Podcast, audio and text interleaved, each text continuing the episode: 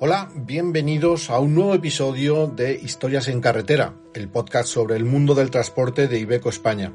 Hoy vamos a hablar de los grandes temas del futuro del transporte por carretera. Por un lado, la descarbonización y las eh, diferentes opciones tecnológicas para alcanzar un transporte sostenible y libre de emisiones. Por otro lado, el camión autónomo y su viabilidad. Son temas apasionantes para los que contamos con unos expertos, unos invitados de lujo, tres periodistas especializados con muchos años de experiencia en el mundo del transporte. Ellos son Raquel Arias, redactora de Transporte Profesional, Pablo Guindo, director de Ruta del Transporte, y Ancor Tejero, redactor del Economista. Vamos a tener una panorámica de la situación actual y de futuro, comenzando por la descarbonización en el transporte por carretera todo el mundo habla de electrificación. Pablo, ¿cómo ves el gran, el gran mantra de estos tiempos? Desde mi punto de vista, el hecho de, que la descarbonización no tiene por qué significar exclusivamente, ni mucho menos, electrificación. Eh, ahora mismo existe una especie de, de creencia a nivel global, no solamente dentro del transporte, de que todos los pasos que se van dando vinculados a la descarbonización están exclusivamente eh, eh, relacionados con la electrificación. Bueno, yo eh, creo que va a haber, mm, caminamos hacia un escenario más abierto del que hoy se puede ver y especialmente en lo que tiene que ver con el transporte por carretera. efectivamente, según el tipo de, de, vehículo y según el tipo de transporte y el ámbito geográfico de funcionamiento del transporte, pues creo que vamos a ver diferentes eh, tecnologías de propulsión, ya se están viendo, pero el abanico se va a abrir eh, más todavía en los próximos años. Diferentes energías para diferentes misiones, ¿no es así Raquel? Para la distribución se está optando por los motores eléctricos porque tienen más ventajas, sobre todo por la autonomía, por la recarga y porque las distancias son más cortas y la larga distancia está, está todavía un poco más en pañales, podríamos decir, porque se piensa que se puede ir a optar a otra tecnología que es como la pila del, hidrógeno. Lo que pasa es que esa tecnología en España, por lo menos, está todavía mm, casi sin usar. ¿Creéis que veremos camiones eléctricos de transporte de larga distancia? Por lo pronto, el uso que estamos comprobando los camiones eh, está íntimamente relacionado con el uso urbano. Habrá que ver si con el desarrollo de las baterías este tipo de vehículos pueden permitir otro tipo de trayectos más largos. Lo que seguro es que para que los vehículos industriales puedan llevar a cabo trayectos interurbanos, tiene que haber una reducción del peso de las baterías, así como una distribución homogénea que no impida una menor capacidad de carga en los camiones. Eh, de lo contrario, será muy difícil que los camiones eléctricos sean competitivos en largas distancias. A los transportistas, eh, que al final son los que tienen que apostar por estas tecnologías, les veo muy escépticos respecto a, la posibilidad de contar con vehículos eléctricos para larga distancia. Bien, hay, hay, variables vinculadas a la carga útil, al tiempo de carga de los, de los vehículos. Poco a poco, según se vaya aumentando la autonomía y se vaya reduciendo el peso de las baterías para la carga útil. La carga útil es fundamental, claro, en un vehículo profesional. Dadas las limitaciones técnicas actuales de los camiones eléctricos, la otra tecnología de futuro, por, la que apuestan muchos analistas, es el hidrógeno, eh, con el que sí se podría afrontar misiones de transporte pesado de larga distancia. El gran reto de las marcas es ofrecer las mismas prestaciones que un vehículo diésel sin que sea diésel. Entonces yo el hidrógeno le veo un gran potencial, la verdad. Me parece que es una tecnología que puede dar mucho de sí y que en el futuro será muy fácil ver vehículos, camiones, furgonetas que vayan con hidrógeno. Lo que sí parece claro es que los fabricantes no quieren quedarse fuera a la hora de promover el desarrollo de distintos tipos de tecnologías. Eh, ya hemos visto cómo algunos fabricantes de vehículos industriales se han aliado en la producción de, celdas de combustible. Eh, de, lo que no hay ninguna duda es de que este tipo de tecnología necesitará de una infraestructura necesaria para, complementar la recarga de estos modelos. Si bien es verdad que los camiones eléctricos pueden cumplir eh, una función en las distancias cortas y medias, el camión de hidrógeno tendría una función más específica en las distancias largas. ¿Y qué me decís del biometano o gas renovable? Una tecnología limpia, sencilla de implementar y que ya ha demostrado sus prestaciones y fiabilidad. No hay que olvidar que recientemente también el gobierno ha aprobado la hoja de ruta del biogás, eh, en la que se contempla el uso de este tipo de tecnología en los vehículos agrícolas. pero no, es verdad que no obstante el documento también reconoce que la aplicación en el transporte implica la depuración del biogás a biometano, el cual se utiliza comprimido a entre 200 y 250 bares. Esta misma hoja de ruta del biogás reconoce que la descarbonización en el, sector del transporte es compleja, eh, dado que presenta nichos de difícil electrificación, como el transporte pesado por carretera y el transporte marítimo. Eh, es verdad que estos dos eh, tipos de transporte, la utilización del biometano es una oportunidad tecnológicamente madura y medioambientalmente beneficiosa. lo que hay que ver es cómo se va a desarrollar esa hoja de ruta y cómo afectará al transporte por carretera. Nosotros en Ruta del Transporte, eh, nuestro probador eh, de vehículos industriales eh, ha probado todas las últimas tecnologías disponibles en el mercado a fondo, con, camiones de tanto prototipos como, ya en el caso del gas natural, perfectamente comercializables desde hace muchos años. Y la valoración es clara, son vehículos perfectamente homologables con un vehículo diésel para uso operativo en larga distancia, tanto a nivel de potencia como de par disponible, como de autonomía, mm, de funcionamiento, eh, como de sonoridad, que incluso en ese sentido eh, están muy por debajo de los vehículos diésel, a, grado de uso, la tecnología está perfectamente madura eh, para su operativa. De hecho, mm,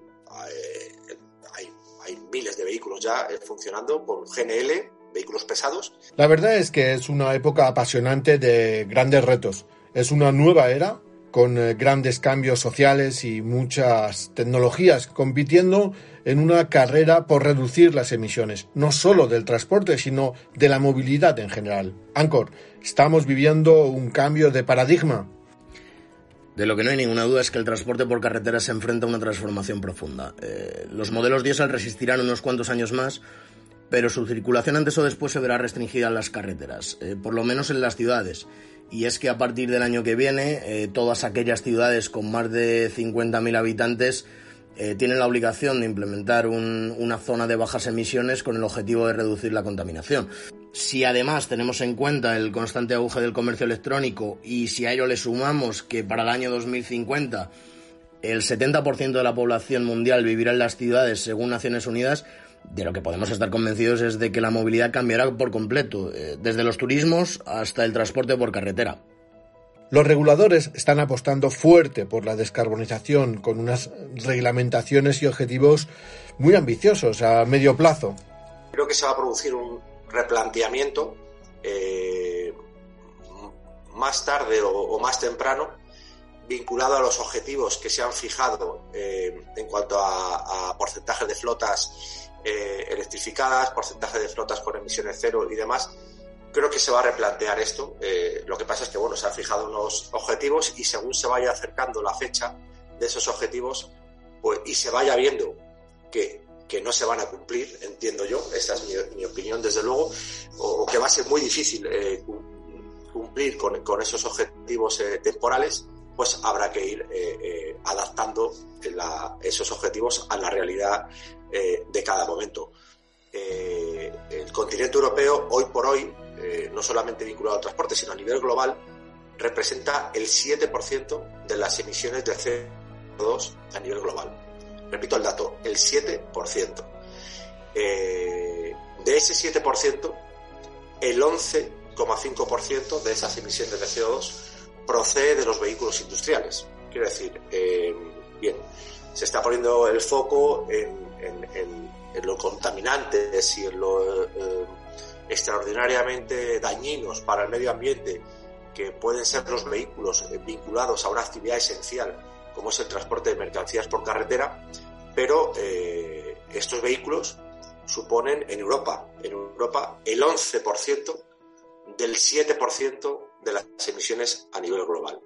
Es verdad que existe eh, a nivel social, especialmente en Europa, también en Estados Unidos, una concienciación muy alta sobre, sobre la problemática vinculada al cambio climático y a las emisiones de CO2, a la descarbonización. Pero claro, nos podemos encontrar con un escenario en el que Europa eh, eh, sea, el, ya está siendo, el, lugar donde más decisiones se están tomando en relación con este asunto, cuando por otro lado a nivel global es donde menos peso, digamos, tienen las emisiones de CO2. Es decir, esto, el CO2 no es un problema, eh, el cambio climático no es un problema ni mucho menos europeo, con lo cual, bueno, no sé si tiene mucho sentido caminar aceleradamente de forma eh, especial en el ámbito europeo cuando en, China, en China y en Estados Unidos se generan el 45% de las emisiones de CO2 y, al menos en China eh, no se está, digamos, en la misma dinámica que se está, que se está en Europa. También es importante señalar y aprovechar esta, esta eh, oportunidad que, me estáis ofreciendo para eh, reflejar una realidad y es que a, nivel de, de, ciudadano de a pie o ciudadano medio existe todavía una confusión importante, incluso a nivel profesional a veces, entre emisiones de CO2 y emisiones contaminantes. Eh, hay un debate público evidente en lo que tiene que ver con el cambio climático y la descarbonización y no se termina de entender que una cosa son las emisiones contaminantes de los vehículos vinculadas a, emisiones dañinas para la salud como, NOx o, o partículas de las emisiones de CO2 Podríamos estar eh, horas y horas hablando de ello, pero no quiero acabar el episodio de hoy sin que me deis vuestro punto de vista de otra tecnología que podría transformar profundamente el sector, la conducción autónoma. ¿Os imagináis un futuro a medio largo plazo en el que los vehículos industriales ligeros y pesados realicen sus misiones sin un conductor al volante? Estableciendo un paralelismo con, la, con el transporte aéreo, los, eh, los aviones eh, funcionan con conducción autónoma desde hace décadas, pero todavía no vuelan sin piloto. Entonces, eh, bueno, pues esto podemos aplicarlo al, mundo del, camión. el camión autónomo, la tecnología embarcada en los vehículos industriales de conducción autónoma ya existe.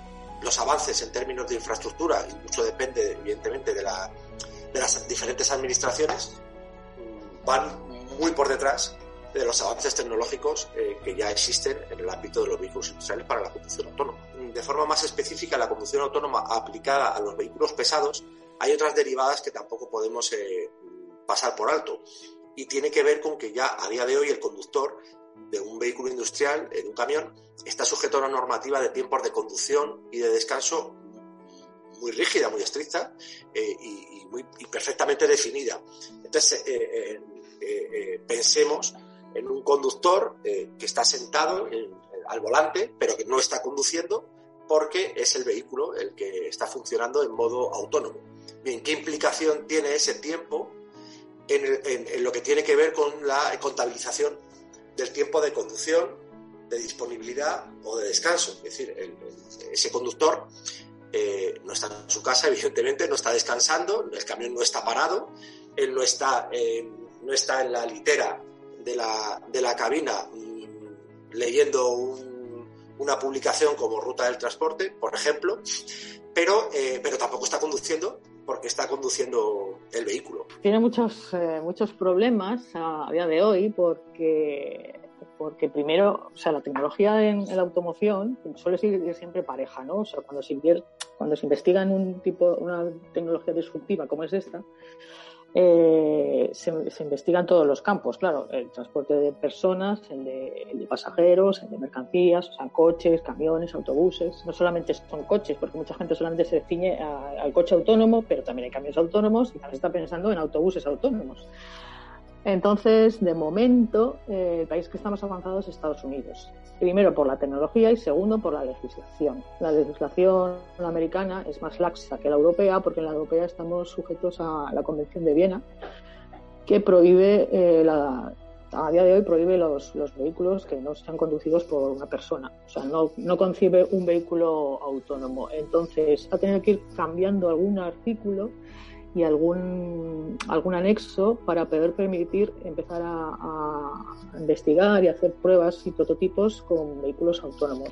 Eh, se están dando pasos importantes en este sentido, pero eh, la cuestión es que siempre tiene que haber un conductor. Es decir, es un vehículo autónomo en el que el conductor no participa, pero tiene que estar. ¿Veremos alguna vez camiones sin, sin conductores? Pues a lo mejor sí, pero en los próximos 10 años creo que todavía no. la Dirección General de Tráfico aprueba la conducción automatizada siempre y cuando em, tenga unos sistemas que obligan que a mantener eh, las manos en el volante. En la automatización de la movilidad entran en juego bastantes sectores como el de los fabricantes o las aseguradoras, ya que hay que establecer de quién es la responsabilidad en caso de accidente. Eh, también es verdad que hemos visto otros países del entorno, como Reino Unido y Alemania, que ya han establecido algunas normativas para regular el uso de estos vehículos. Eh, es cierto que el camino autónomo puede ser una solución, pero estará más orientada eh, para el medio y largo plazo. Bueno, muchas gracias Raquel, Ancor y Pablo por vuestras aportaciones y gracias a vosotros, a los oyentes, que nos seguís cada mes en Historias en Carretera by Ibeco España. Nos encontramos en la próxima edición. Un saludo a todos.